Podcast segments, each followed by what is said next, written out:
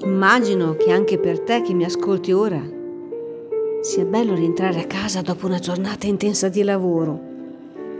Apri la porta e sai di essere a casa.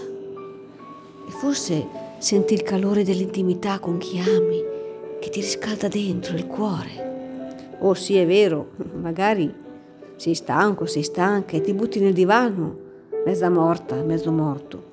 E forse i figli fanno un po' di schiasso e magari un po' rompono le scatole. Ma sei a casa. Ma guarda un po' però, cosa conviene il Signore. Luca infatti ci racconta di un angelo proprio mandato da Dio e proprio in una città ben precisa, Nazareth. E in una pre- persona ben precisa, Maria. E lui che fa? Entra, entra dove è lei, entra dove sei tu, ora.